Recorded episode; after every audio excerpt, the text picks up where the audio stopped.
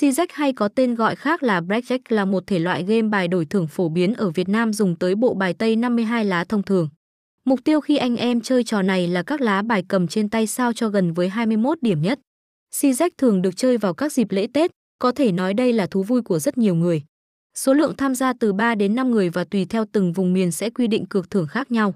Ngày nay nhờ công nghệ mạng nên bộ môn này cũng phát triển rộng ở các sân chơi online. CZ là một trò chơi thú vị, hấp dẫn và rất đông anh em tham gia bởi vì những lợi ích như sau: giúp anh em giải trí, xả stress sau những giờ làm việc căng thẳng, giúp cho nhiều game thủ có thể kiếm thêm thu nhập nhờ luật chơi và cách chơi xì rách dễ dàng. Anh em có thể dễ dàng tham gia trên mọi thiết bị công nghệ có thể là máy tính, laptop, điện thoại nhưng đảm bảo đường truyền ổn định.